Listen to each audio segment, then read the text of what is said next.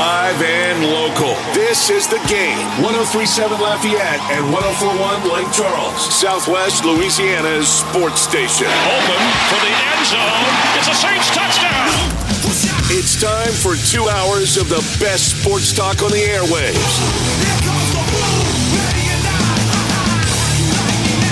Here's your host, the Blonde Bomber, Jordy Holtberg. After a day off yesterday, we are back and better than ever on this Wednesday, October twelfth, the year twenty twenty-two. My main man, James Mesh, back in the master control suite. He is spinning the tunes, pushing all the right buttons. He's on the campus of Delta Media, which houses K L W B, which is one oh three point seven Lafayette.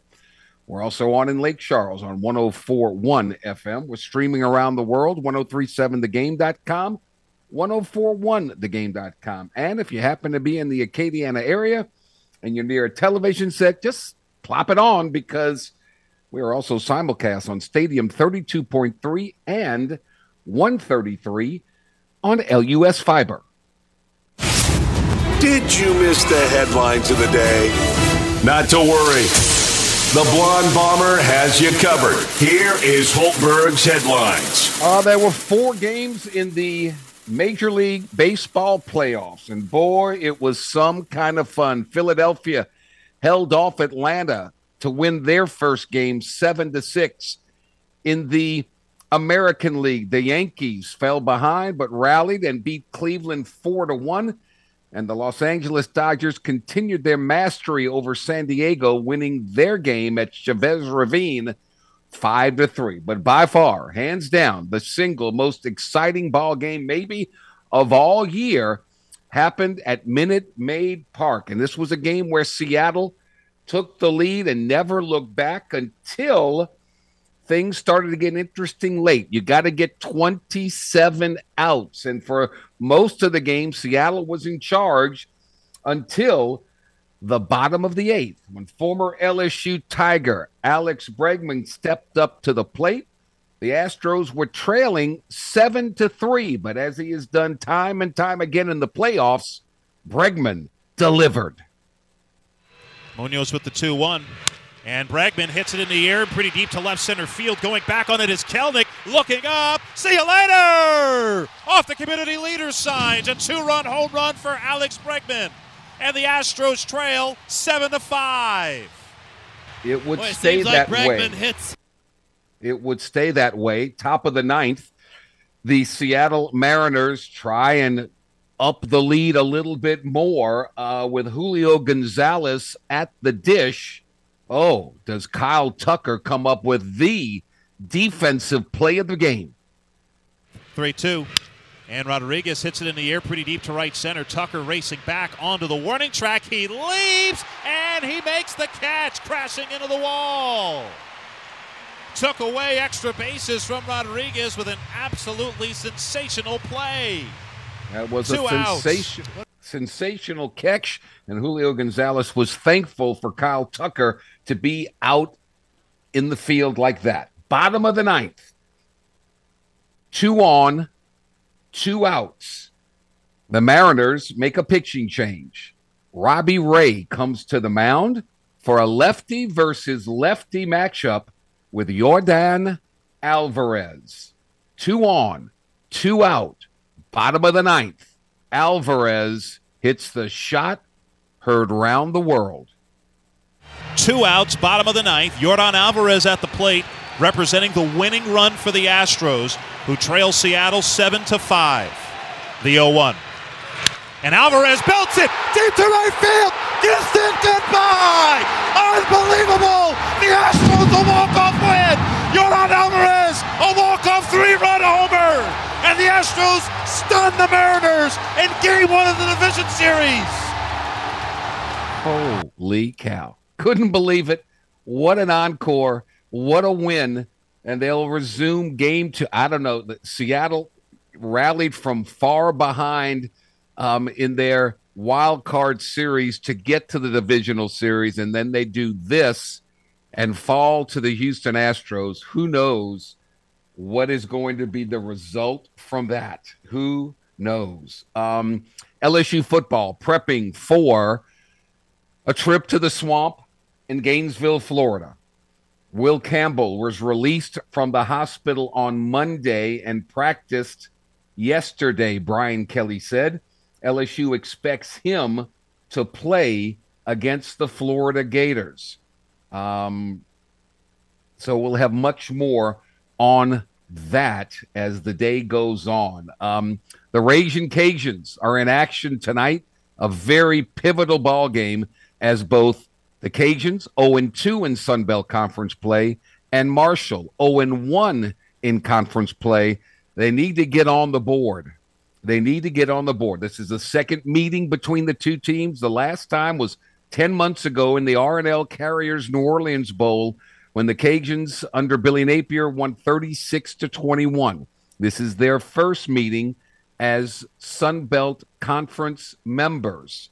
We will... Um, detail that here shortly. Gerald Broussard will join us from the broadcast booth in Huntington, West Virginia, uh, for that. Michael Huguenin will join us as well, as we'll go over all the big matchups in college football. And there are some doozies, none bigger, none bigger than Alabama at Tennessee. Uh, we've got matchups of top ten teams.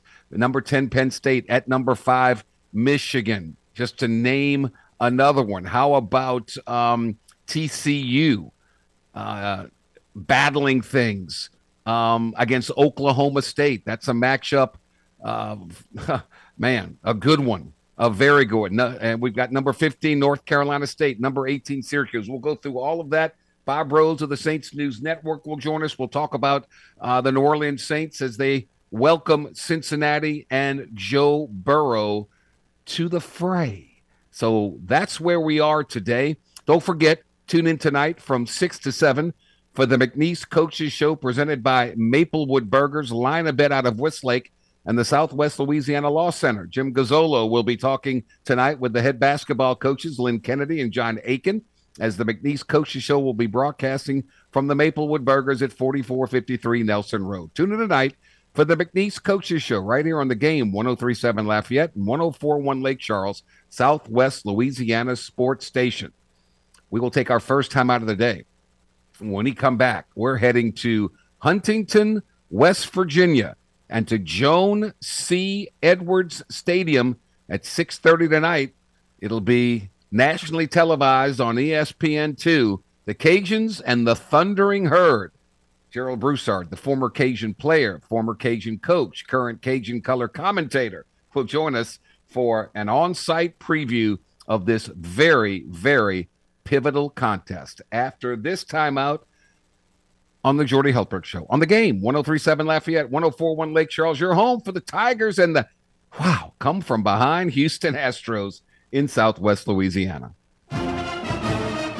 Tune in every weekday at eight fifteen a.m. and three fifteen p.m. for the L S U Sports Update, presented by Tibbs Trailers here on the Game. one oh three point seven Lafayette and one oh four point one Lake Charles, Southwest Louisiana's sports station.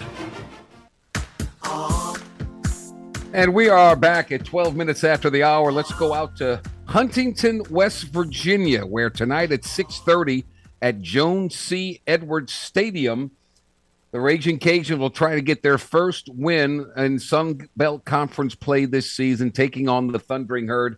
Uh, on the call of the Game, uh, the former Cajun player, Cajun coach, now color commentator, our good friend Gerald Broussard joining us. Gerald, how are you, my friend? How, how's the weather in Huntington?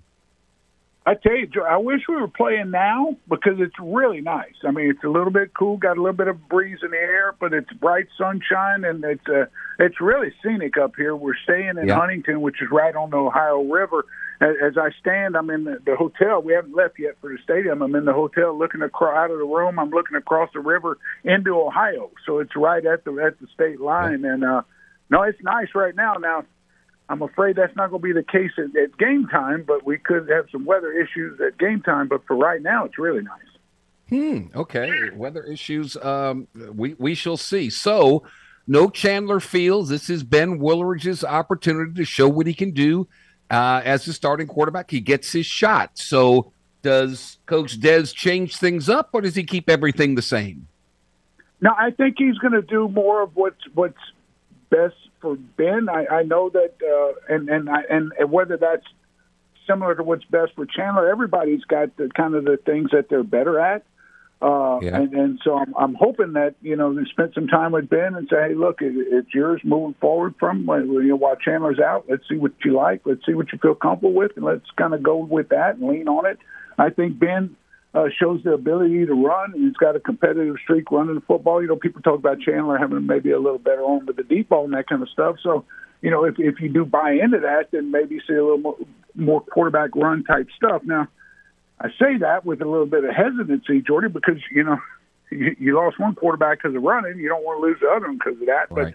but uh, especially against a really good Marshall defense. But I'm, I'm really anxious to see how Ben is able to do with knowing that he's the guy and, and yeah. doesn't have to prove himself every series, but he's the guy and going to play with it that way. And so I'm, I'm looking forward to it. Certainly what would help him would be having Chris Smith healthy and available. He had that hamstring injury late in the South Alabama game. I haven't heard anything about him being cleared to play. Is he on the trip, and what's his status, if if you know? I, I, I really would be surprised if Chris plays. Uh, I, I and look, between Gerald and Jordy, just kind of whispering to you right now, yep. I didn't see him. And so that's, okay. I, I, I can't confirm that he's not on the right. trip.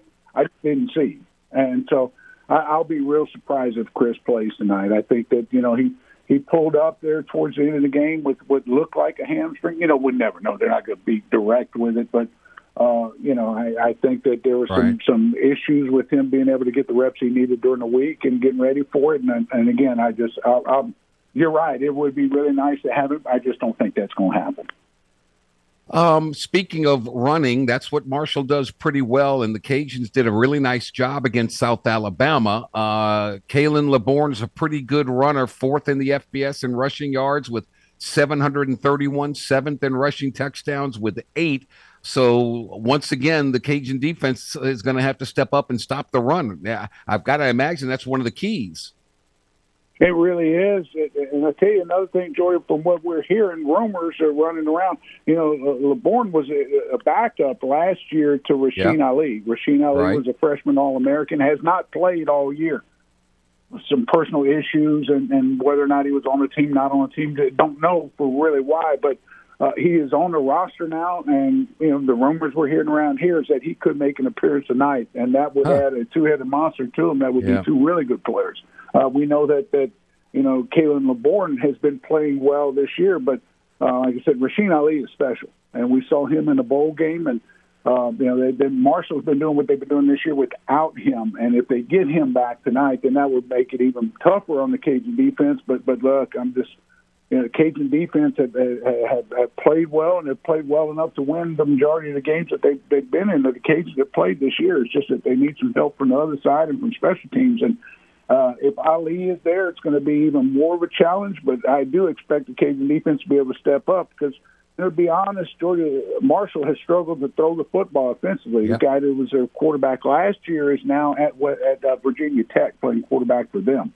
And, um, you know, so they, they have not been able to throw it as well as they wanted to, even though they got a Columbine guy who's playing quarterback who's transferred from Texas Tech. But, you know, uh, to be honest, they're, they're a run football team. And uh, the more they can run it, then the better it, it, it'll be for them. And if they get this other back back, it'll be even tougher to stop. Uh, they were picked to finish fourth in the East in their first season in the league. We all know that U L was sec- selected not only to win the West Division, but uh, to win the Sun Belt overall. Things have been a little topsy-turvy. I just hope that the Cajuns don't face the Thundering Herd that went on the road and beat Notre Dame in South Bend earlier this season. Yeah, that was and that was a special game. And it was a great win for the league. You know, with Marshall coming into the league, getting yeah. a lot of recognition the same weekend that we had a, an A and M win for the league, and and you know those kind of things. That was from Appalachian State. I'm sorry, but right. but yeah, the you know the team that, that we've seen Marshall be has been a good defense. Now, when, when the offense is able to make some plays, they're they're really tough, and and so. Um, you know, a, a lot of people in South Louisiana know Lance Guidry. Lance is from Welsh, Louisiana, played defensive back at McNeese, walked on over there and became a really good player there, has been coaching, was actually the head coach at McNeese for a while and also the head coach at Carrier High School. Lance yeah. is defense coordinator up here. And, uh, He does hmm. a really good job with his guys, and, and, and Lance and I coach together. I know what kind of man he is, what kind of football coach he is, and, and they'll be ready. But they've been able to do what they've been able to do uh, because they control the football on offense and they play really good on defense. Uh, this is uncharted territory for the Cajuns. They've lost three straight games, including their first two Sun Belt games at Louisiana Monroe and South Alabama. That's their worst start to conference play in almost twenty years. What do they have to do to not lose four straight games? I think what you, you, your verbiage there, Jordy, is fitting. Uh, Jordy is fitting when you say not lose. I, I think that the two the two games the Cajuns have have. have not one, uh, kind of tends to the Cajuns not making plays and, and, and allowing the other team. You know, it's one thing to get beat. It's another thing, it's another thing to lose. And, yeah. and I think that that's the thing the Cajuns have got to be able to do is, is not, not not make it harder to win the game by losing the game. And I think if you can minimize those those turnovers and minimize those negative plays and And, and and eliminate the, the explosives and those kind of things, which are all, you know, I, I know it's cliches, but truth be known, those kind of things, just don't beat yourself and make the other team have to execute. And then and then I think you'll have a much better chance. I think if the Cajuns don't do that at this point, then, you know, at worst you're four and one. And uh, but, you know, for, for now, this is a team that Marshall plays very similar to that, too. They, they they don't want to beat themselves. They want to minimize the turnovers. They want to play good defense, be solid in the kicking game. And so I, I think that the weather could play into play. What we're expected is some thunder showers. And, Jordy, that's the one thing you don't want to hear when, you, when you're on the road because okay. you worry about yeah. weather delays, you know. So yes. uh, we're going to get back late enough. We don't need no help from God with that. And so, you know, if we can, if we can keep it clear and just let us play on time, I think we'll be okay. But I do think it's going to put a bigger key on the running the football, taking care of the football, securing the football, and, and those kind of things. And just don't don't lose, and you got a much better chance to win. All right, I know you're busy. I know you got to get on a bus and go. I, I greatly appreciate your time and your candor. Hey, safe, safe up there. With I hope the thunderstorms go away. Uh, and safe travels back, and let's get let's get the Cajuns a win, man. We'll be we'll be listening and watching, uh, and thank you for your time as always. You bet. Appreciate you, Jordy. Yeah, you're the best. That is uh, my buddy Gerald Broussard. six thirty again. The Cajuns and the Thundering Herd. Um, no Chandler Fields. Doesn't look like uh, their best running back's going to be able to play as well. So next man up, right? Like they always say. We shall see. It's going to be a tough task for.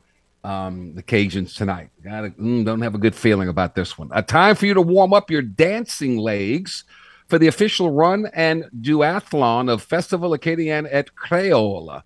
Race uh, through Lafayette's historic district, end up at Girard Park for Festival Acadian and Creole on Sunday, October sixteenth. Compete in the five K, the ten K, or the Run Paddle Run in the duathlon. Taking part in the event helps support local parks, community projects, and the festival that you love. Volunteer or register at L A trail dot org. That's L A trail dot org. Um, we'll take a quick time out here. When we come back, oh, some great games in college football. Mike Huguenin will join us. We'll talk about the week that was and the week that's coming up.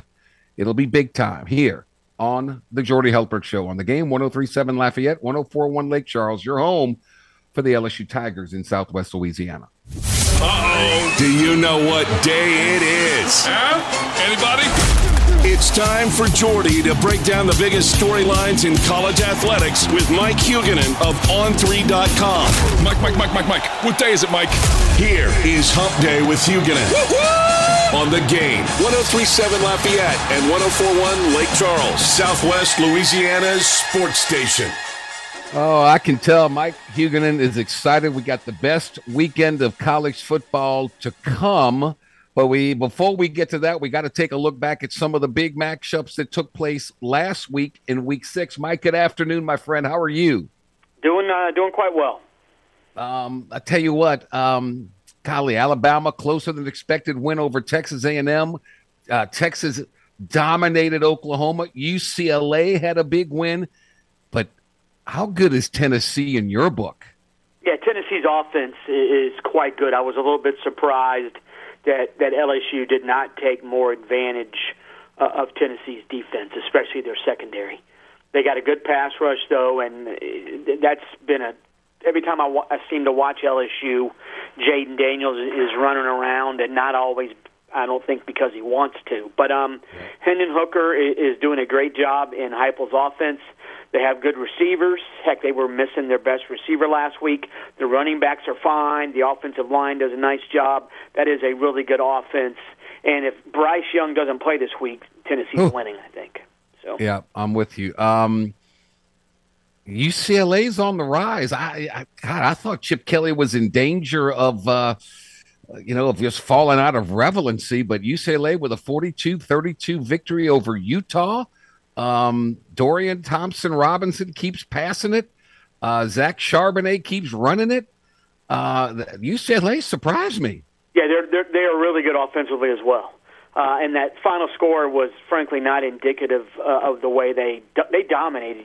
Utah scored on a pick six with about fifteen seconds left to make it a ten-point game. Uh, Thompson-Robinson is in his fifth year in Chip Kelly's offense. Um, he is extremely comfortable in that offense. They don't throw it all that much, but he's completing seventy-five percent of his passes. Uh, and he's still a very dangerous running threat. And Zach Charbonnet is in his second year in that offense after transferring from Michigan. And you can see his comfort level as well. And I think the one thing, you know, Charbonnet is an L A kid who went to Michigan, played there for two years, and transferred home. If you watch him play, he has... He, he has really good speed, and he's also, my God, this guy's an, he's a physical, physical, yeah. physical runner. I mean, he yeah. we, we had a, a story on, we do a weekly thing with the Senior Bowl, Jim's, uh, Senior Bowl's Jim Nagy, their right. executive director, and his point was it's almost like Charbonnet seeks out contact because he wants to run you over. Yeah. And you watch the kid run, and he, he runs violent. Um, the receiving core is solid. Doesn't have to be great because they don't throw the ball all that much. Their best receiver is a transfer from Duke. Um, the defense had a makeover in the offseason from the transfer portal. Five starters came in. So, you know, Chip Kelly is not a good recruiter. But in the age of the portal, um, that offense is, I think if you're a skill position player, especially a running back, hey, that's a good offense to play in. And defensively, I think it's a case of I'm, you know, I want I want to be seen. I want to play in L A. I want to get some more notice. I want to wear the best uniforms in college ball. I want to yeah. play at U C L A. So th- this is a really good U C L A team. And again, I think the comfort level of Thompson Robinson and the comfort level of of Charbonnet make it that whoever beats U C L A is going to have to play a great defensive game. U C L A, U S C, a combined twelve and oh through week six. Oh, what could we only hope for those two teams to be on a collision course in the Pac twelve um, with that rivalry? Wouldn't that be something? Yeah, that'd be awesome. And the, the person that would be happiest would be the Big Ten commissioner, Kevin yep. Warren, because he's taken both those schools away. That's but, right. yeah, I was – Winslow, I mean, those of us of a certain age remember when U C L A, U S C – was gigantic. Oh, yes. You had Terry Donahue versus John Robinson, those games in yeah. the late eighties, early nineties. Heck, going back to the sixties when it was Prothrow versus McKay. Th- yeah. th- those were very, very good programs back then. U S C remains a national program. U C L A is the one that uh, often lets everybody down, but this year that that is a really good offense. Maybe the Pac twelve is a little bit better than we thought. Yeah. Maybe the Big twelve is a little bit better. But if you had told me before the season, okay, Jordy, week six, the, the leaders in the uh, Big twelve are going to be Kansas State, T C U, and Oklahoma State. And I'd have gone, what? Yeah, I would. Um, I, I but they Oklahoma, are. I picked Oklahoma State to win the league. But I also picked Kansas to be last. Uh, I didn't think uh, Kansas – I thought Kansas State was sort of a middle-of-the-pack team. Um, and Adrian Martinez is playing pretty good football. You know, there's not a lot of pressure on him because he's got Deuce Vaughn. That helps. And T C U, um, Sonny Dykes is doing a great job as a first-year coach. Um, yes. The interesting thing there, Max Duggan, the quarterback, that dude's lighting it up. And he was beaten out in preseason camp for the starting job. But mm. Chandler Morris, which is uh, Chad Morris's kid, got hurt in game one. Duggan comes in and has been playing lights out. And we, Ivan Mazel wrote a story for us on Duggan last week, and he admits that in the past he was a little bit too hard on himself. Uh, he's relaxing, and he goes, for the first time I'm having fun. And, man, yeah, of course he's having fun because he's putting up huge numbers and T C U's unbeaten. Mike Huguenin on three dot com. Um, Oklahoma, man. Uh, man. What, how, yeah, their what? defense. Wow. It's it's it's atrocious. And, and last week when, when when it came out that Dylan Gabriel wasn't playing, I think it was, oh, they're losing. I don't think anybody saw forty-nine nothing coming on, but, you know, their quarterback's Davis Bevell.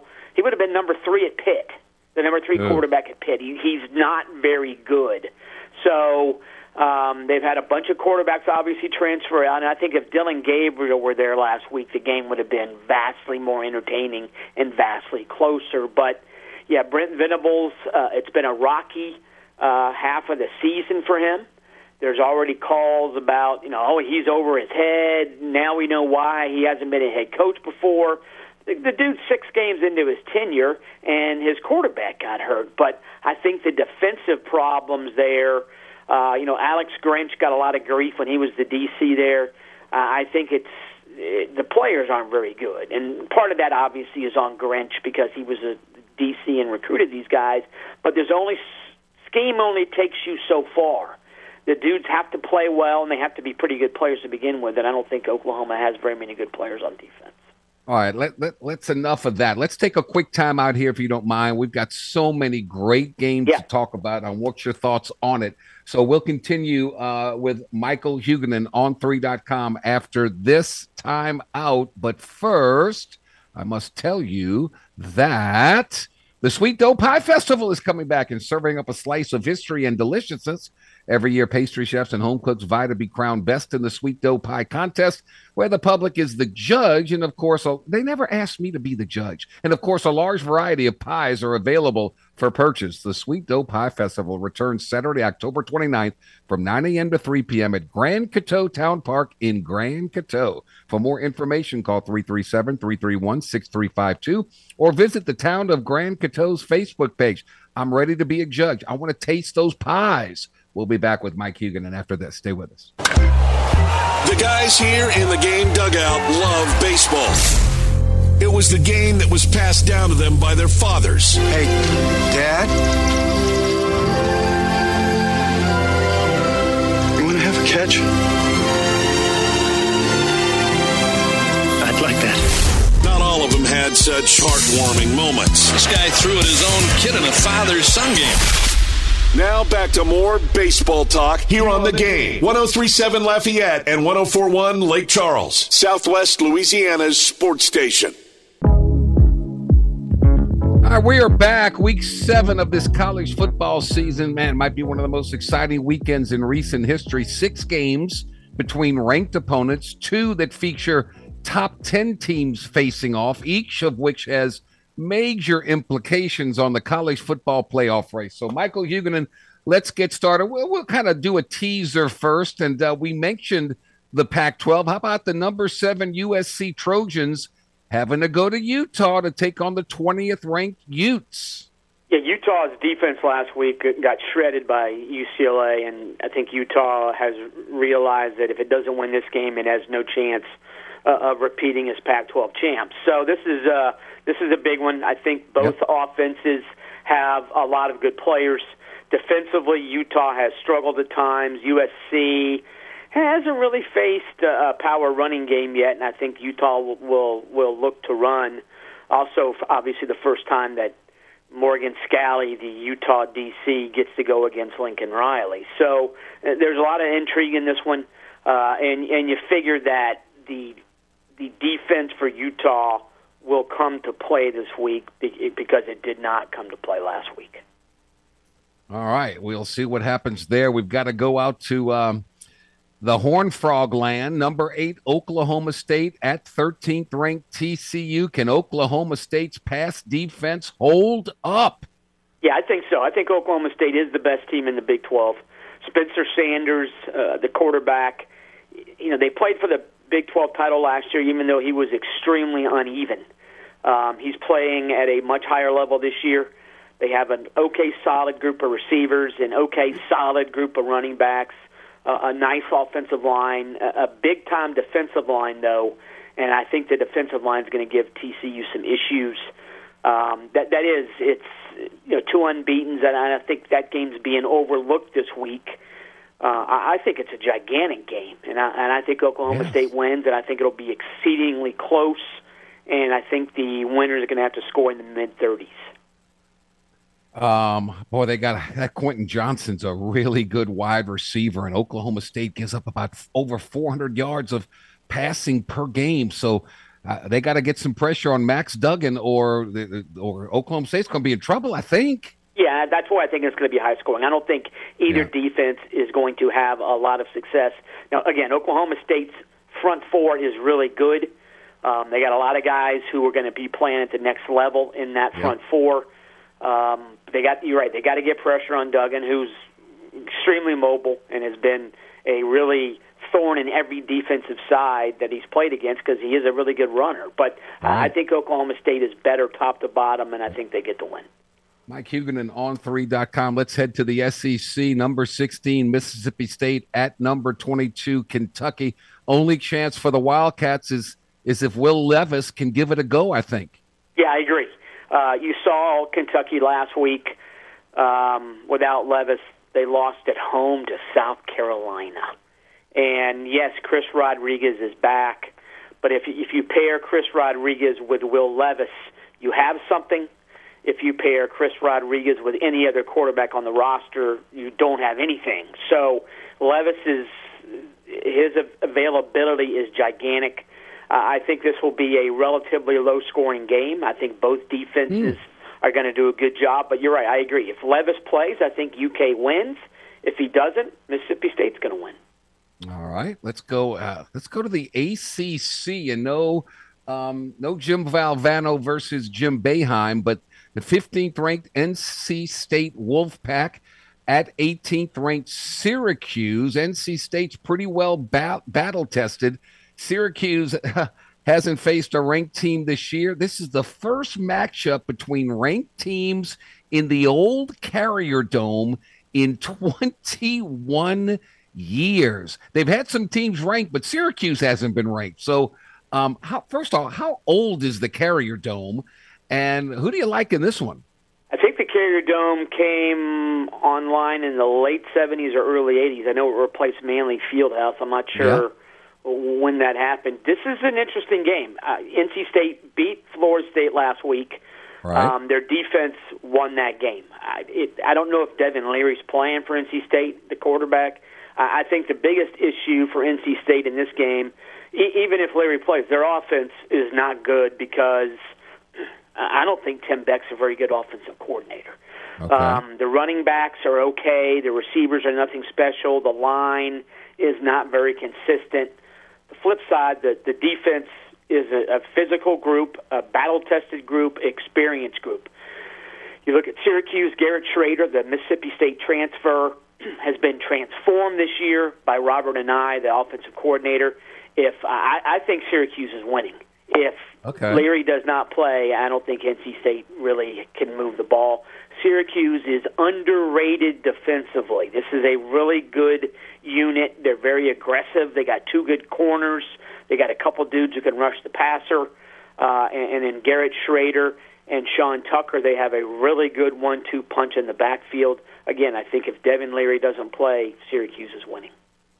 Michael Huguenin on three dot com. It's not ranked versus ranked, uh, but we've got to talk about L S U heading to the Swamp to take on the Florida Gators in uh, in Gainesville. Um, neither one of the offenses has made that. You know, they've had once a couple of singular moments, but other than that, they've been kind of quiet. Um, you know, Florida had their big win over Utah. They had the narrow loss to Tennessee. L S U had their win over Mississippi State. They battled uh, Florida State, should have won that game, and then they got blown out by Tennessee. So what do you think about this one? I think it's all on Anthony Richardson. If you're L S U, you do whatever you can to keep him in the pocket. Don't let him run. Uh, focus on shutting down Florida's running game. Um, Florida's passing attack is extremely spotty. I, I, the, the, the one caveat to that, t- when they played Tennessee, Richardson threw for four hundred plus yeah, yeah. because Tennessee was so focused on stopping the run, so focused on stopping the run, and Florida took advantage. My presumption is L S U will, will be a little bit more balanced. Don't, don't let the, you know, don't. Florida had receivers running wide open, and Richardson hit him, and he made some couple big plays. But Florida's receivers are nothing special. Florida's running backs are a solid group, and if Richardson gets going, he is extremely dangerous. Florida has all sorts of problems stopping the pass. Um, they do have a good pass rush, though. So yeah. this, in a lot of respects, both teams' weaknesses, I think, can be exposed, and I think the uh, key is going to be Florida has a propensity to turn it over, so watch that. Uh, right. And Florida needs to make sure they don't let Jaden Daniels beat them, and L S U's got to make sure they don't let Anthony Richardson beat them, mm-hmm. arm or leg. Same with Daniels. So I, I think Florida's going to win. I think the home field advantage will mean something. But again, if, if Anthony Richardson comes out and throws a first-period pick, Florida's in trouble because Richardson gets in his own head and has has admitted that when he makes mistakes, he tends to get down. So mm. if, if L S U can force a mistake early or a couple mistakes early, they're going to be in good shape. But again, I don't think this is not going to be an aesthetically pleasing game. I All think right. it's going to be high twenties, low thirties, but but I think Florida wins. All right. Um Fair enough. Mike Huguenin on three dot com. Now the two biggest games of the weekend. Number ten, Penn State travels to the Big House to take on number five, Michigan. I tell you what, uh, you give me a game with more elite running backs than these two teams oh, have. I, I don't think there is one. Um, man alive. Uh, but, you know, who has Michigan played yet? That's the big question. Now it's their turn to show us what they're made of. Yeah, and Blake Corum and Nick Singleton, that is a phenomenal running back matchup. And Auburn is not good, but Penn State went to Auburn yeah. and handled the crowd easily. Uh, I've been to games at Auburn. I've been to games at Michigan. It's vastly tougher to play at Auburn than it is Michigan. So the, the crowd's not going to bother Penn State. The question I have for both these teams, okay, how much space is Corum going to have to run? How much space is Singleton going to have to run? And both teams have good backups, too. The Edwards mm-hmm. kid at Michigan, uh, and Penn State's got Katron Allen. So th- this is a game about running backs. I think Sean Clifford, when Penn State has an effective running game, Sean Clifford is an above-average college quarterback. If Michigan can stymie Penn State's running game, though, I don't think Clifford can handle it. So, to me, this game comes down to both teams, how well they run. I think Penn State wins. Who has the better quarterback? Because, I mean, I would imagine both teams are going to load the box up and right. pl- please throw the ball. So who has the better quarterback? Again, I think it comes back to if if if Penn State has any modicum of success running, I'm confident in Clifford. Still don't know how good J J. McCarthy is. Yeah. He's completing, what, like seventy-eight percent of his passes. But as you pointed out, let's get serious here. It, he hasn't played. played against anybody that can play defense. Right. So let's see what – now, I guess let's see what – they did play against Iowa. But let's see what – and then Iowa is really good defensive. But I still think in that game it was all about the Iowa, the Michigan running attack. I, I still think that Penn State wins this game because I have more faith in Clifford than I do in McCarthy. All right, let's go down to uh, the biggest game of all, number three, Alabama at number six, Tennessee. So many question marks. The biggest one, does Bryce Young play? And the other thing is, this is old hat to Alabama. They they played this kind of game they every week. Whenever they go in there, it's that big team's biggest game of the year. It's the largest crowd of the year. This is new territory for Tennessee. How do they handle You know, the uh, the adrenaline, the emotion, how do they handle that? Um, boy, this is what a matchup, and uh, it, this is great. Can't wait to yeah, see it, but what it, do you think? Yeah, I, I, again, I think it's all the all Bryce. If Bryce Young plays, I think Alabama wins. If he doesn't, Tennessee's winning. And the one thing I will say about the Vols, when they played at home against Florida, Florida threw into the end zone on the final play with a chance to win. Yes. And that's if that's a little bit alarming considering – The t- the, for Tennessee's defense, because if Bryce Young plays, he is going to slice and dice them. And all of a sudden, Jahmyr Gibbs now is a big-time threat out of the backfield yeah. as, as a runner. But yes. uh, I wrote something today. The interesting thing about Jahmyr Gibbs, he has more yards in six quarters without Bryce Young on the field right. than he has in four and a half games with Bryce Young on the field. So no doubt. It's almost like there's an uneasy coexistence there. And granted, yes, the, the play calling changes for Bill O'Brien when Bryce Young's not there, but he has to find a way to keep Gibbs extremely ultra-productive yeah. when Bryce Young comes back. Because let's get serious here. If you've got Bryce Young throwing for three fifty and you got Jahmyr Gibbs running for one twenty-five, there ain't nobody lose. beating Alabama. That's right. That's um, right. And another thing, this will be by far the best defense Tennessee has seen. Um, I think that Will Anderson can do some damage against Tennessee's tackles. I think Alabama's linebackers need to be extremely active, and they usually are. And I also think the Alabama corners, specifically Kool-Aid McKinstry, needs to be ready because I think Tillman's going to play this game. Um, you know, Brew McCoy has sort of emerged from nowhere. He's, oh, Brew McCoy eventually will be a good player. Yeah, yeah. Oh, my God, he really is. Yeah. The Hyatt kid's good. So this is going to be an extremely interesting game. I, again, I think it all comes down to, does Bryce Young play? If he does, the Tide win. If he doesn't, the Vols win. Um, man, special teams so important. That, man, I don't kick it to that McKinstry guy. I, boy, is he yeah, good. He's a phenomenal return man. It's, he it's sort of so incredible good. How effective he's been. And, again, this is, you know, it, those again, those of us of a certain age remember when Alabama-Tennessee was a gigantic deal. But, frankly, yeah. you know, in a lot of the nineties, Tennessee dominated.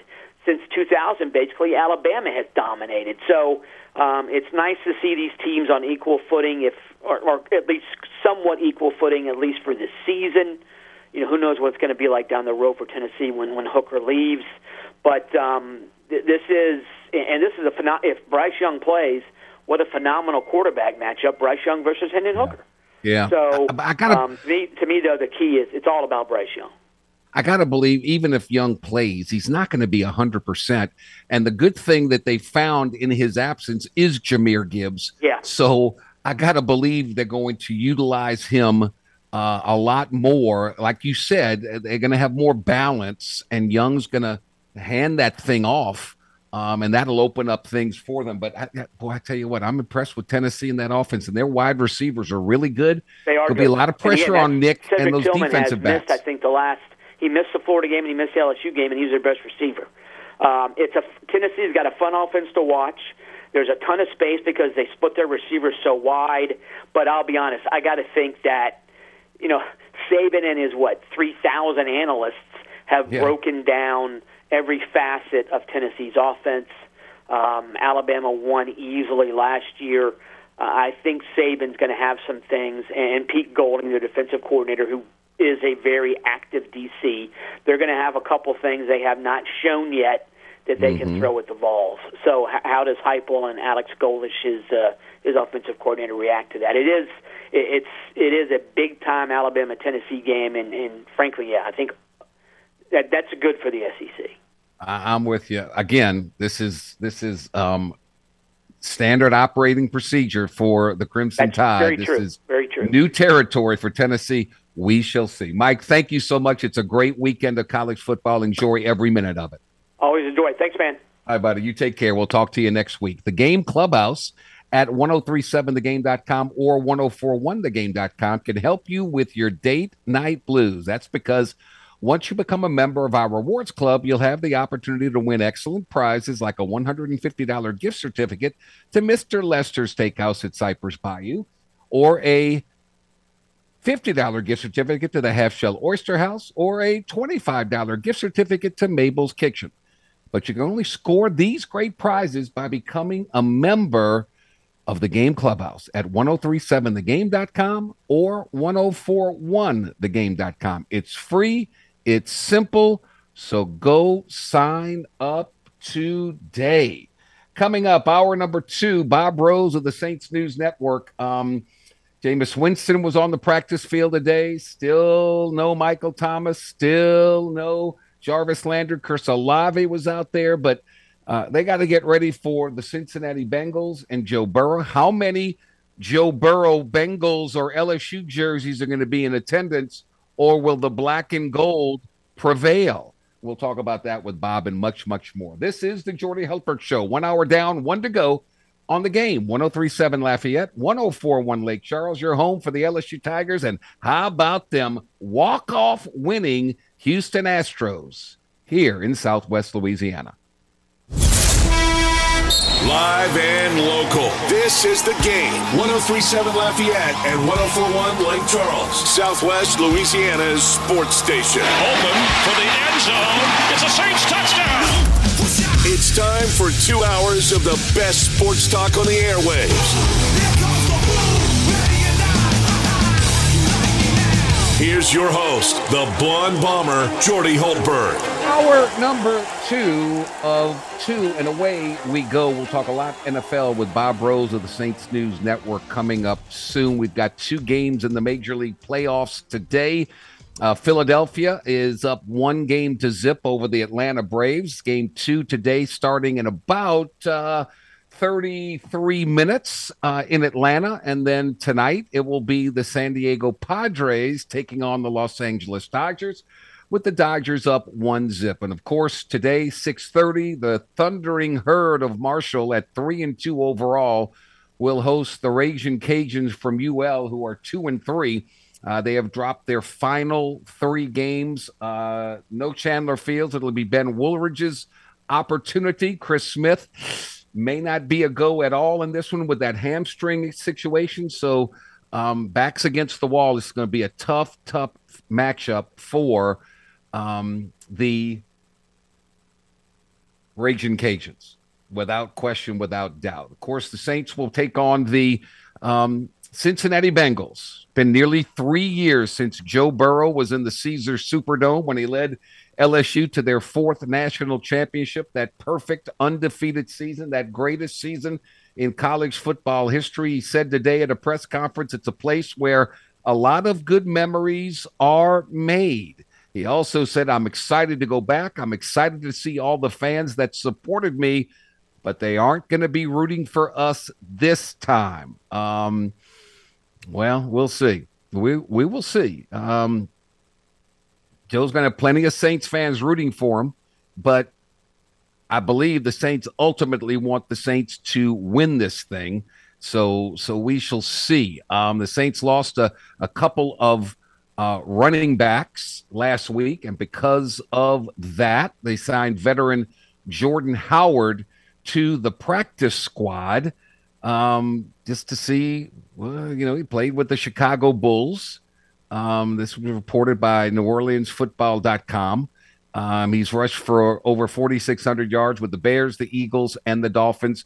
Latavius Murray, boom, was claimed off the practice squad by the Broncos. Tony Jones, boom, claimed off waivers by the Seattle Seahawks. So it's just another little bit of an insurance policy there. The N B A begins its season one week from today. So uh, they're winding things down in these play uh, just just for play's sake. Um, it's uh, not that uh, not that important, but for the Pels to be successful, uh, they've got to have Zion Williamson ha- uh, healthy. They've got to have Brandon Ingram healthy. I sure did like seeing Trey Murphy uh, catch fire um, as the Pels stayed perfect in their preseason win against the Spurs. Uh, that is his job, to come in and shoot, and I think it's very pivotal uh, to the Pels' success if he can consistently knock down threes. Last season, the Pels ranked twenty-fourth in three-point attempts. Even worse, they were twenty-seventh in three-point percentage. The season before that, they were twenty-fifth and twenty-sixth, respectfully, in those categories. They need three-point shooting, and that's why the Pels selected Trey Murphy with their seventeenth pick in the twenty twenty-one draft, improved their outside shooting. And so he certainly gave us a little taste, a little appetizer, when he knocked down seven threes when the Pels beat the Spurs one eleven ninety-seven at the A T and T Center in San Antonio the other day. Uh, they're three and oh in the preseason, which means nothing. They've got to stay healthy. They've got to keep Zion and Brandon Ingram, who's yet to play in the preseason, ready to go. And uh, you don't need to play Ingram anymore. You don't even need to play Zion anymore. Um, you just need to get them ready when they tip it off against Brooklyn in Brooklyn. So McCollum and Herb Jones in the backcourt, Zion, Brandon Ingram, and Jonas Valanciunas in the front court. Uh, Jose Alvarado, Murphy, and all these guys coming off the bench. So um, that's what they've got to do. They've got to stay healthy. They've got to stay ready to go. And uh, we we will see. Boy, some great, great matchups. Still no word. Nick Saban's hopeful that Bryce Young can return versus the Tennessee Volunteers. Um, with him, they're great shape. Without him, boy, you got to favor Tennessee. But as we said with Michael Huguenin, this is it's it's it's so it's like Kentucky basketball. It really is. Whenever Alabama plays, whoever they play on the road, it's that team's biggest game of the year. It's the biggest crowd that that stadium has all year long, all year long. And how does Tennessee handle that? That's the big question. Uh, the, the other matchup in the S E C besides L S U at Florida, Mississippi State on the road to battle Kentucky. Um, Will Rogers, boy, I'd love to see the Will Rogers, Will Levis matchup, but is Levis going to be able to play? That's that's so, so critical for them. So much on the line this week with so many great, great, great matchups going on. Um, in other L S U news, Will Campbell has been rele- was released from the hospital on Monday, the, the freshman offensive left tackle. Uh, he practiced a little bit yesterday. Brian Kelly thinks that they are going to be uh, in good shape with him. Time will tell.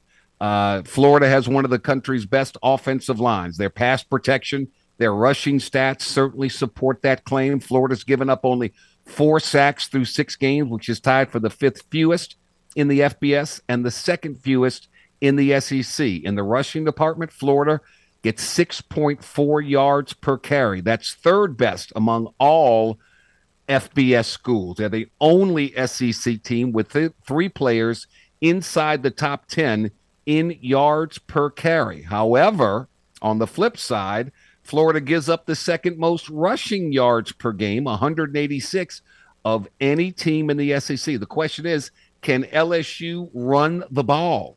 Can they do it? It seemed unlikely a year ago, if you remember. Remember, L S U just ran for eighteen yards last week. Their running backs, eighteen yards. That's unacceptable. Last year, L S U was having a tough time running the football. They get to Florida, and they got right. Who can who can forget Ty Davis-Price's single-game rushing record of two hundred eighty-seven yards against Florida? two hundred eighty-seven. Nobody saw that coming. So you just don't know from week to week to week. Um, passing game, L S U's a top five passing offense in the S E C. Yeah, okay, I don't know. We'll see. Uh, Jaden Daniels completed thirty-two passes against Tennessee.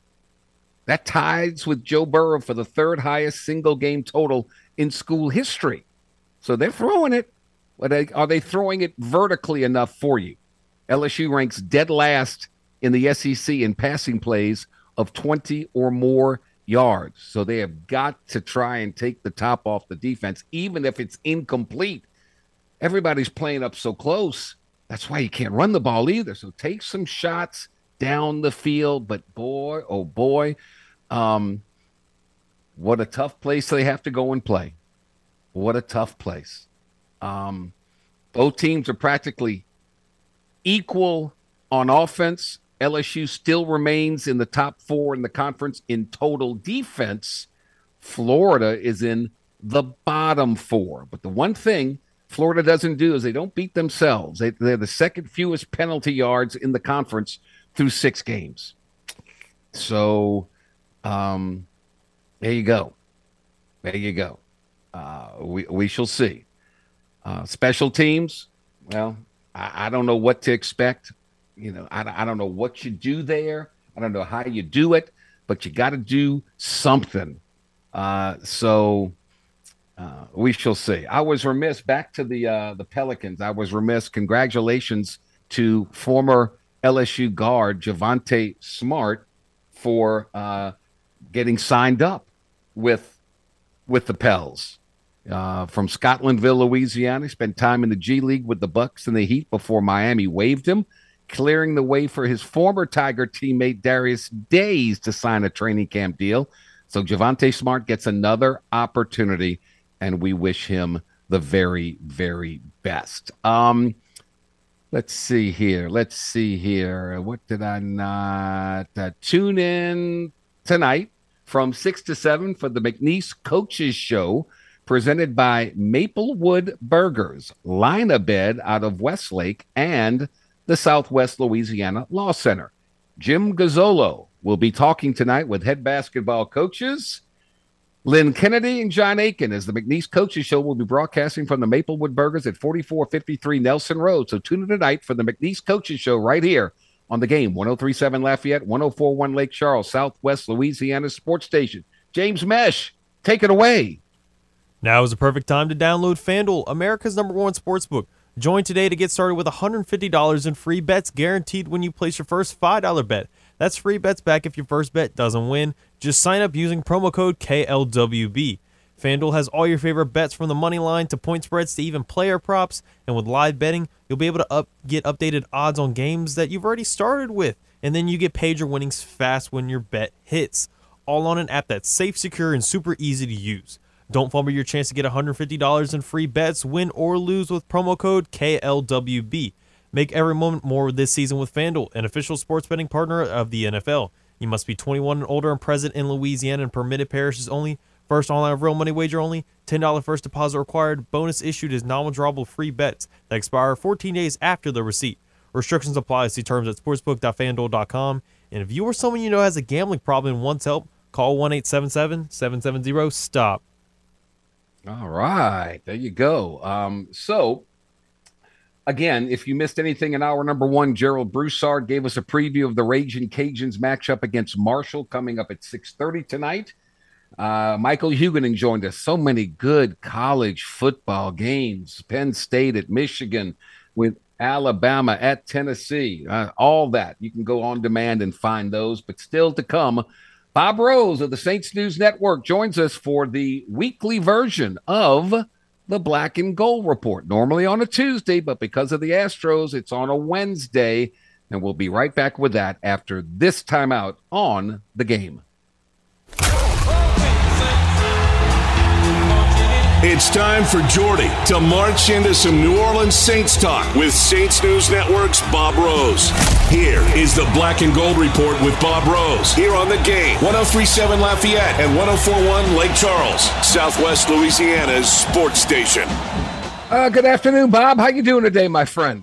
Good afternoon, Jordy. I'm doing well. You know what? How dare the Astros playoff schedule impede with the Jordy Holtberg Show? I cannot believe that you guys let that happen. Well, that's that's why we're thankful to get you on a Wednesday, and because uh, we, I know we have to look forward to the Bengals coming, and that sets a whole nother trend. But we got to look back.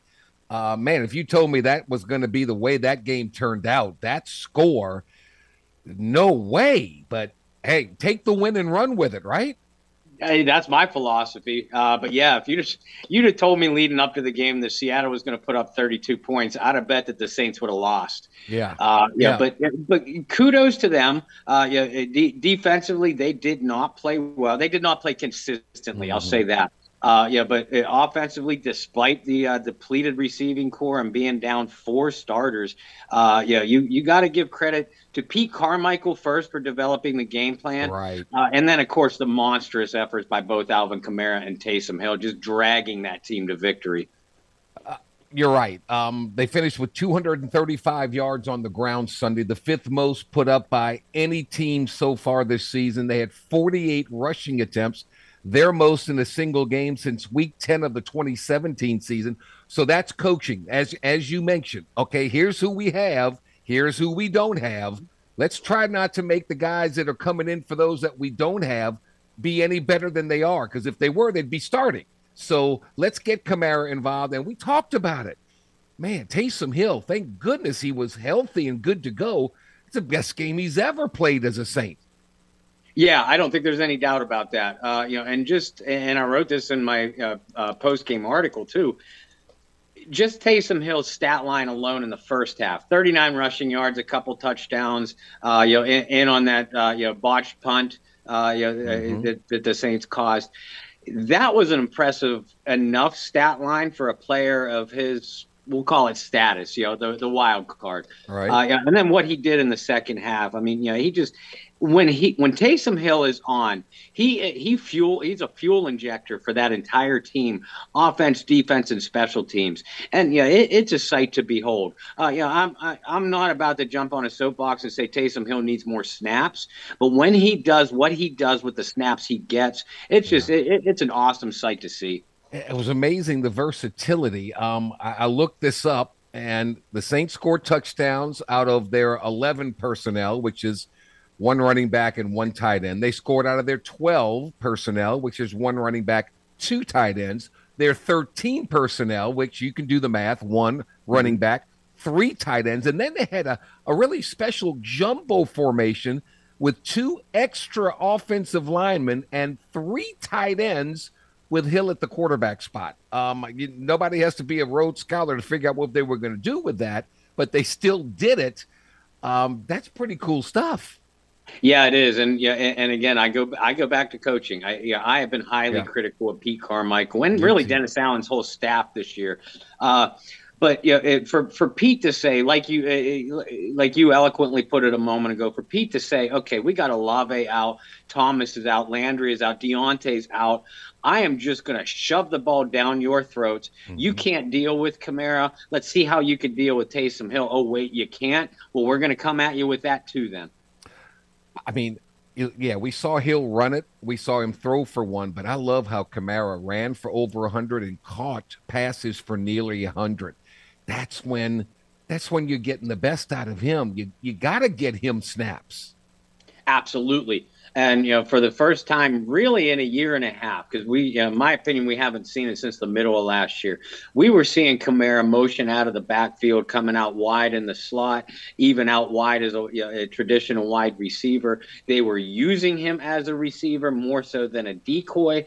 Uh, you know, that, like you said, Jordy, that's when Kamara is at his best. He's a, he's a good running back, you know, pure running back. He is an elite once-in-a-generational talent when you use him all over the field. Yeah, Bob Rose, Saints News Network. If I had told you the Saints defensively would line up J T. Gray, Daniel Sorensen, and Justin Evans late in a game with the game on the line, you'd have called me nuts. But that, that's where we are. This injury bug is killing New Orleans. Yeah, and they got killed all game long uh, you know, at the safety position, yeah. Uh, you know, position you and I were worried about coming in because of the new faces. Uh, it wasn't so much because of the new faces. It was the faces that weren't there. Uh, you know, Marshawn Lattimore ended up leaving the game uh, in, in the second half. And, you know, as you know, Marcus May, P J. Williams out, uh, and, and the Seahawks just victimized the Saints down the middle all game long. And, you know, it th- And this is no disrespect to Geno Smith because he's having a spectacular season. But you line up that secondary, that kind of secondary that you just pointed out against Joe Burrow, that man might throw for six hundred yards. Yeah, yeah, you're right. Um, they they got to figure out. Boy, they missed Marcus May and P J. Williams badly, badly. Um, uh, I, you know, we we won't know how the Saints are going to fare against Cincinnati till we see that injury report later on in the week. Um, and I, I, I just don't know, right? I mean, what do you do? Hey, yeah, you're exactly right. Uh, you know, and most weeks I go into an injury report thinking, you know, it, okay, well, you know, th- this person will have to step up, that person will have to step up. You know, it, this week, you know, you're you're looking at Olave, Thomas, Landry. Uh, you know, you don't have at least two of those three guys. Uh, you're you're not going to do anything against Cincinnati because the Bengals are spectacular against the run. They get after the passer, but they're vulnerable on at the cornerback spot, especially some guy named uh, you know, Apple uh, at, yeah. at the one edge. Yeah. You need those wide receivers. Uh, you know, I don't have to tell you how talented the Bengals are. Joe Burrow at quarterback, Jamar Chase, Tyler Boyd, T. Higgins, yeah. Hayden Hurst at, uh, at at tight end. Uh, you know, they don't get May back. They don't have a healthy Lattimore. They're in deep, deep trouble. So yeah. Yeah, this week is the injury report uh, yeah, is much, much more critical than uh, than most average weeks for the New Orleans Saints. Uh, Bob, thank goodness for Cam Jordan. Um, he, I thought he played one of his better games in a while. He was a part of two of the Saints' three sacks. He was mm-hmm. disruptive. Um, he just he was all over the field, it seemed like. Yeah, he was. And, you know, this second straight week Cam has played uh, – you know, yeah, Cam has played Cam ball, uh, you know, do, doing exactly what we know that he is capable of doing, uh, you know, even you know, even after twelve years in the league.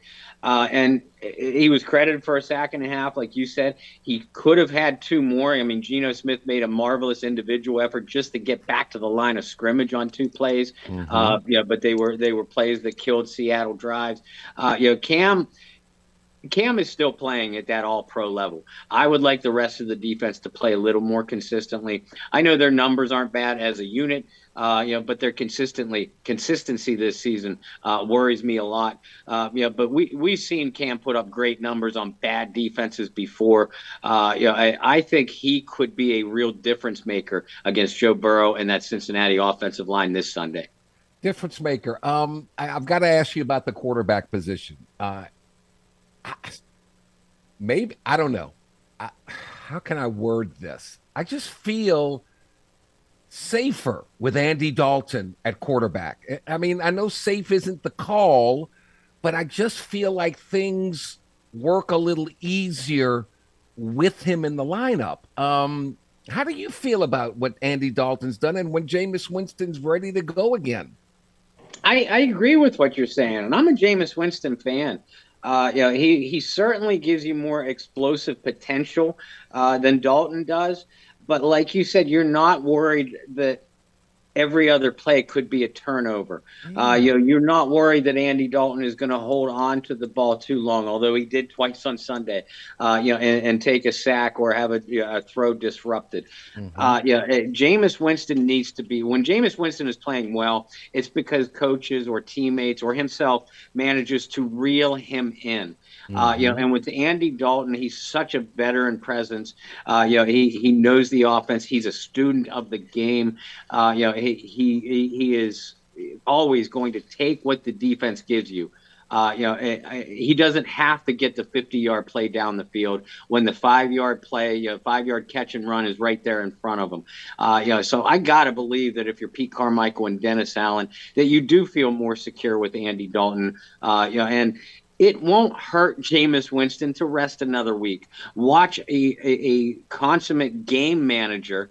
Uh, you know, and if Andy Dalton is ever going to get too excited for a game, it would be this week against the team that drafted him, the Cincinnati Bengals. So if Andy Dalton gets a start, and I think he will, uh, you know, and Dalton can rein in his emotions, uh, you know, if Winston cannot take a cue from that, uh, you know, then you have to consider staying with Andy Dalton for the long term uh, through the rest of the year. Yeah, God, just uh, look and look, man, Traquan Smith, dude, how many chances do you need to get? You can't catch the ball. Your quarterback gets hit right in the face, steps up in the pocket, uh, the pressure's on, throws a perfect pass, and you, and you drop it. Uh, come on, man, what what's up with that? Listen, you're preaching to the choir there. Yeah, here, you know, I yeah, I wanted Traquan Smith off my team three and a half years ago. Yeah, um, yeah, it, it, I, I've we've heard it all. Yeah, he he's a good blocker. He knows the system. Oh, you know what? What what are wide receivers paid to do? They're paid to catch the darn ball. Yeah. They're paid to get separation. And those are two things that Traquan Smith cannot and has never been able to do.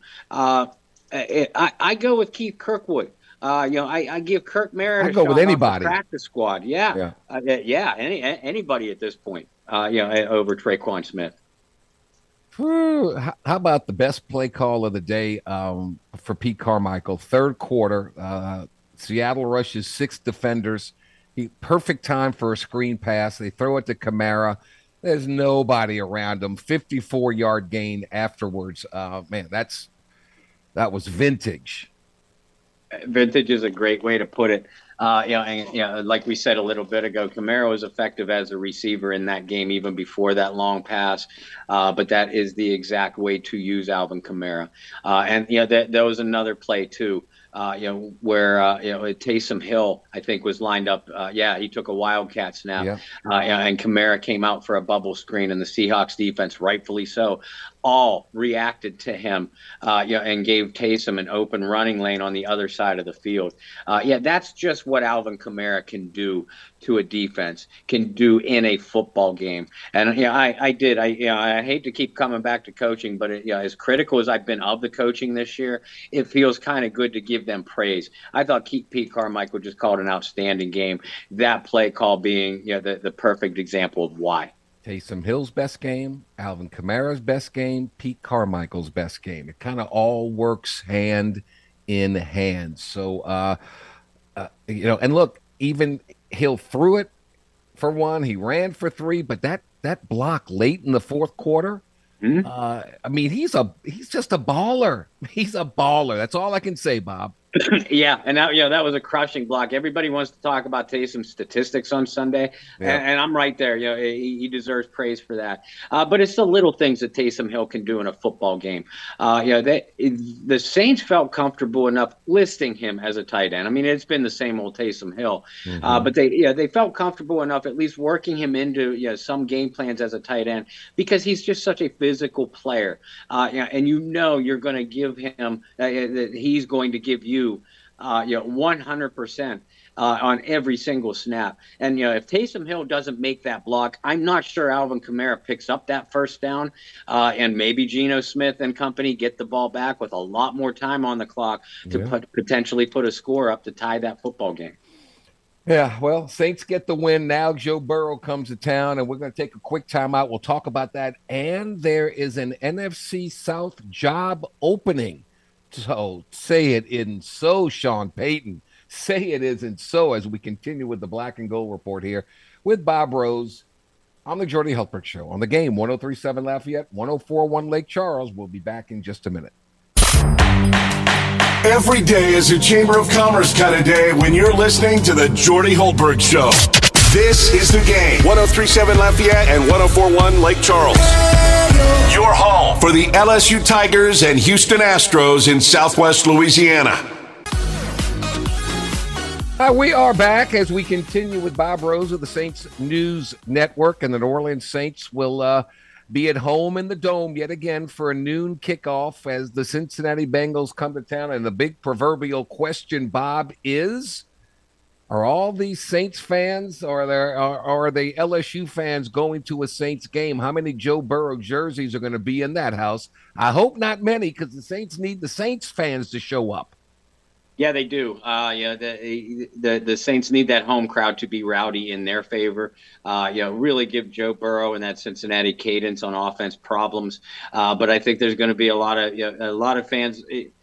I hear it already, and I see it on social media.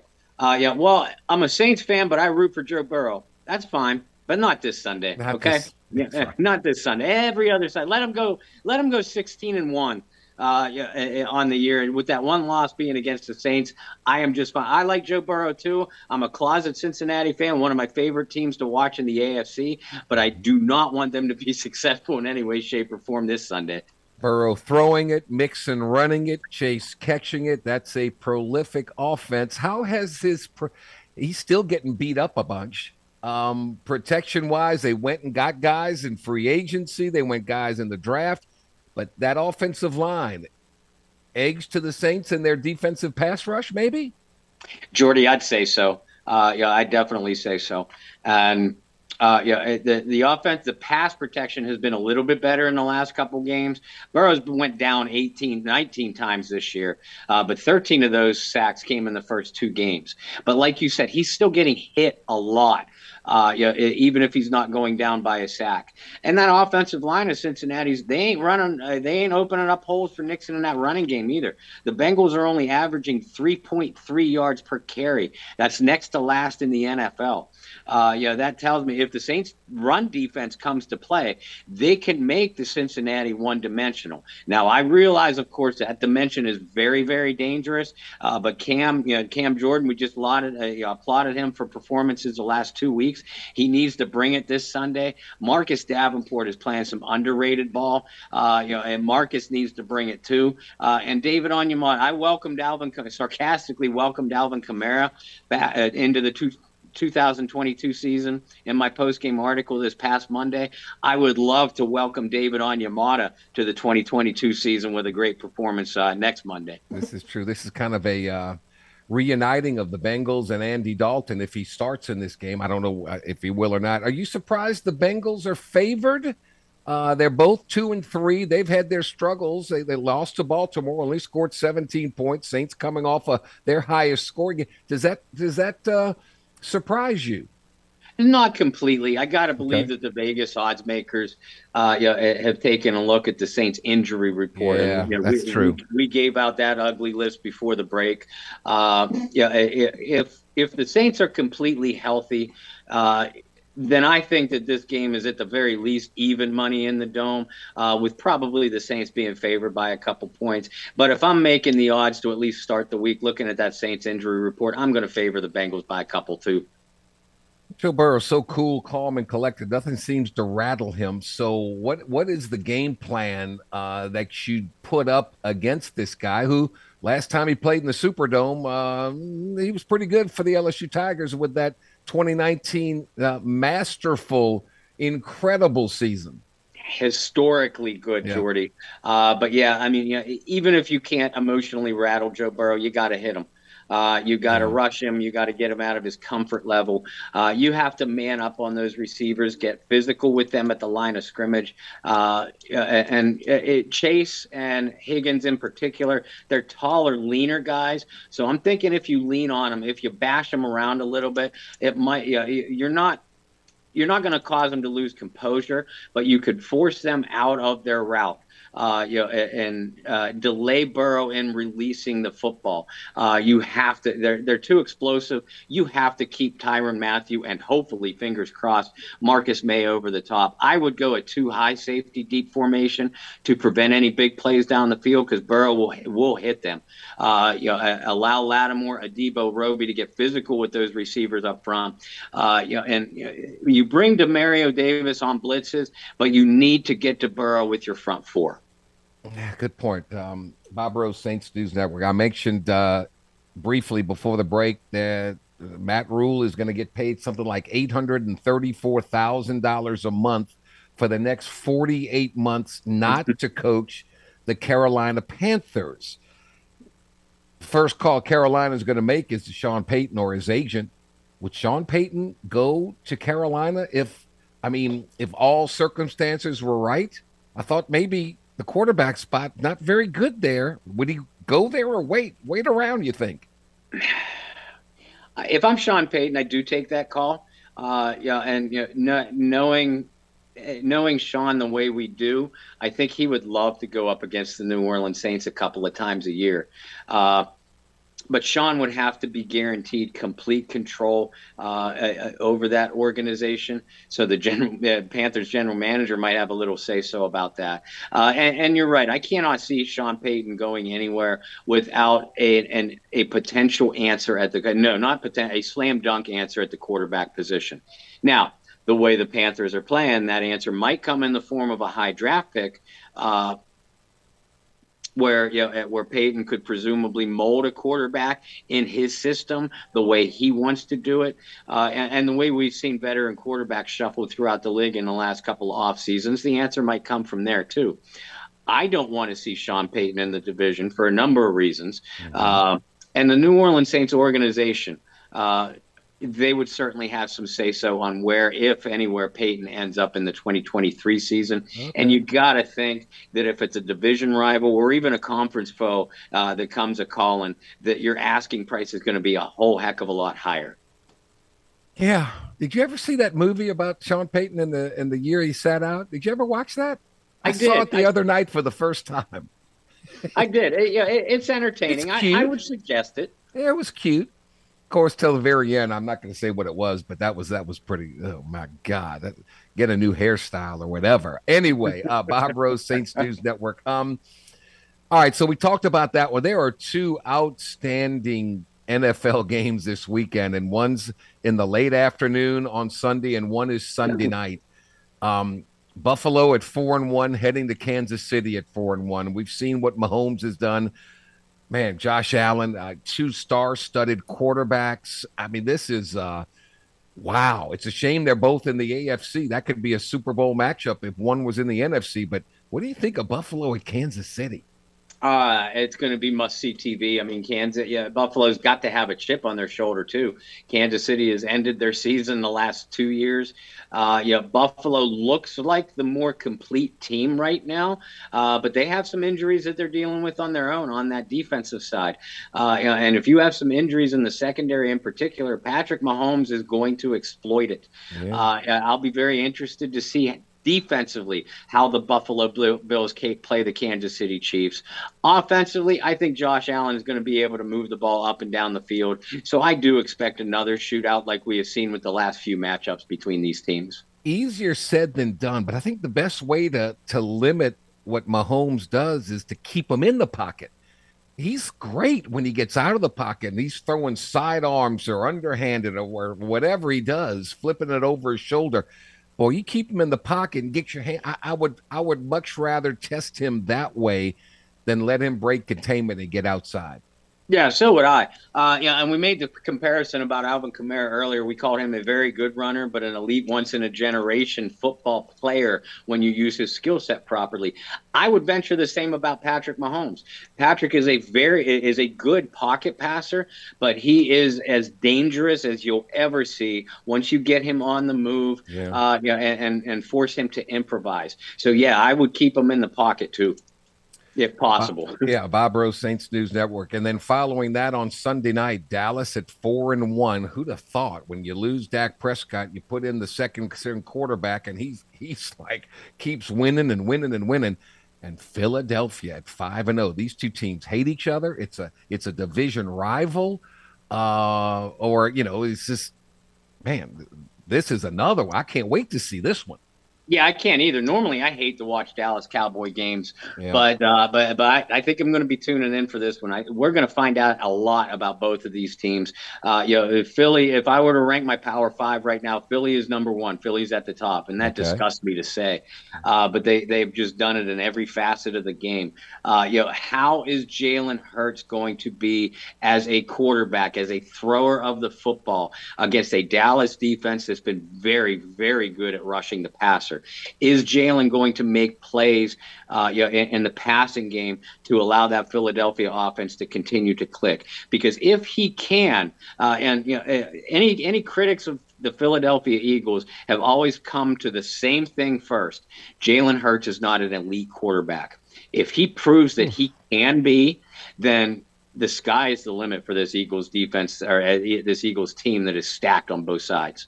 They're, boy, they're, they're good, man, and they're going to be at home, and that's going to be loud and crazy. Um, if Dak Prescott were healthy, would you – it's kind of like the Jameis Winston Saints thing, um, but Cooper Rush has won like three in a row, I think, or four in a row, whatever. Um, do you make a change, or do you keep going with the hot end until he can't go anymore? Man, I think I, I think that's a tougher call. Uh Because yeah, Dak's a very good quarterback, and I like Dak Prescott, but Cooper Rush has just been playing so well. And you're right; it's the same comparison with Dalton and Winston. Uh, you know, Cooper is not nearly as explosive as as Dak Prescott, but he's playing well enough to win football games for you. I think if I'm Mike McCarthy, I ride the hot hand and go with Cooper Rush in this one. I'm with you, um, Bob Rose, Saints News Network. So you got Philadelphia number one. Who's number two? Buffalo, Kansas City. Who's number two? I go Buffalo two. Uh, Kansas City is three. Uh, you know, because they they uh, they they're really coming together as a football yeah. team. Uh, you know, really after that top three, there's quite a drop off. Are you surprised at the the job that Brian Daboll has done with the New York Giants? A little, and it's not uh, no disrespect toward Brian Daboll as a coach. I really like him. Uh-huh. Uh, you know, it's just what he's doing.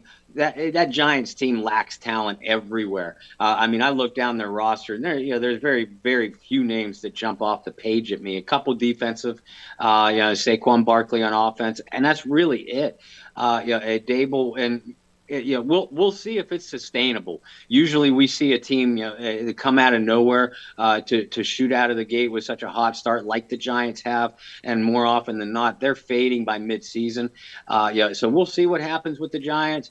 But you know, a- after the first quarter plus game of the year, Brian Dable's got to be your N F L Coach of the Year. I gotta be. They're four and one, and they are uh, just uh, remarkable. We got to get the Falcons. They're at home. They take on the forty-niners in that defense. We had to get the Falcons uh, to lose. The Bucs are at the Steelers. The Steelers are just falling apart, man. They, I don't know what's going. Man, they they look terrible against Buffalo. Maybe they bounce back and give Tampa Bay uh, uh, a little run for their money. You never know, right? But we, we got to keep watching these other teams and and hope they keep losing, because the Saints are right in the thick of it. Yeah, they are, even at a two and three record. Uh, and you always root for your divisional rivals to lose. Uh, but in this case, it's meaningful if they do. Uh, yeah, it, uh, Tom, Tom Brady has crucified the Steelers throughout his career. So I don't, I'm with you. I don't expect much there, uh, you know, from Pittsburgh. Uh, yeah, Atlanta, San Francisco, that that's a sneaky play. Uh, Atlanta's yeah, been Atlanta, good. Right. They've Atlanta's been pretty good. Decent ball. Yeah. Uh, yeah, and, and again, just like we said with the Giants, there's not a whole lot of talent that jumps off the page with you when you look at the Falcons roster. But I've always liked Arthur Smith as a coach. I think he's doing a fantastic job. And that Falcons team is playing more physical football than we have seen from them in the last five, six, seven years. Aren't the Panthers in tank mode now? I'm uh, maybe. Maybe, uh, you know, especially Mayfield's if going to be out with... for two to four weeks, whatever. Darnold's, I mean, they might even be wanting to trade Christian McCaffrey. Uh, maybe. I can't see it happening because, you know, Christian McCaffrey is obviously a centerpiece for what you want to do moving forward. Uh, but I, I wouldn't give him a heavy workload and risk injury or you know, yeah. wearing those tires thin. Uh, you know, I, I'd be a little bit more creative with my game plan.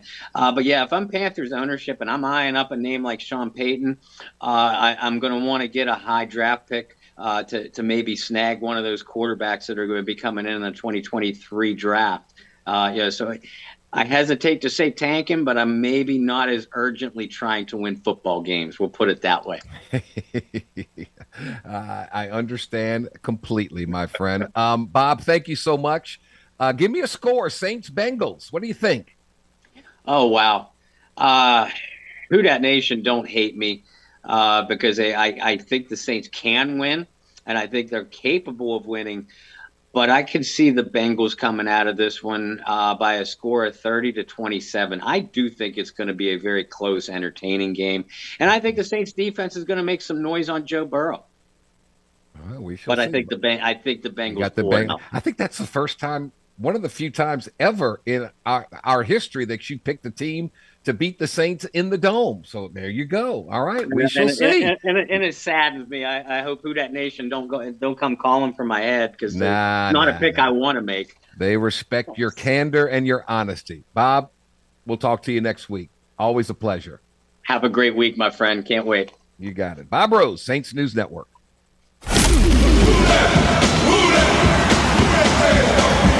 Tune in next week to the Jordy Holtberg Show for the Black and Gold Report with Bob Rose here on The Game, one oh three point seven Lafayette and one oh four point one Lake Charles, Southwest Louisiana's sports station.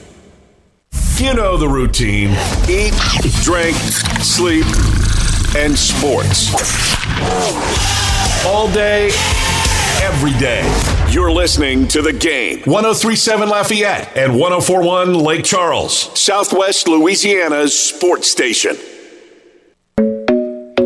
All right, finishing touches to this uh, Wednesday, October twelfth edition. Good luck to the Ragin' Cajuns tonight as they take on Marshall. Special thanks to Gerald Broussard for coming on board in the broadcast booth.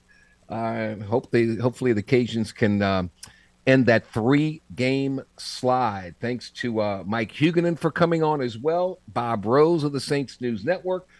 Fun, fun show for all. Now, tomorrow, game two of the Astros and Mariners. So we will be off tomorrow, but we'll be back on Friday. So keep that uh, in mind as we will uh, give you all of our thoughts and final innuendos dealing with L S U versus Florida, Saints and the Bengals. We'll make our picks and do all that kind of fun, fun stuff. If today, October twelfth, is your birthday, happy birthday from all of us to all of you. You share yours with what a talented player he was. He was the college football uh, Heisman Trophy winner back in nineteen ninety-three for Florida State. He's in the College Football Hall of Fame, but he was so good, he said, I don't want to play football. I want to go play in the N B A, and he did for the New York Knicks. Happy fifty-second birthday to one Charlie Ward. Man, that's when the Seminoles used to be. Whoo, whoo. They were some kind of good. Um, so happy birthday to um, Charlie Ward, part of the Heisman House. Um, again, we're off tomorrow. Astros Mariners will be back Friday, uh, October the fourteenth. So, James, um, thank you for all you do. I greatly appreciate it, more than you know. Thanks to all of you for listening in in whatever form or fashion that you do. Radio, internet, television.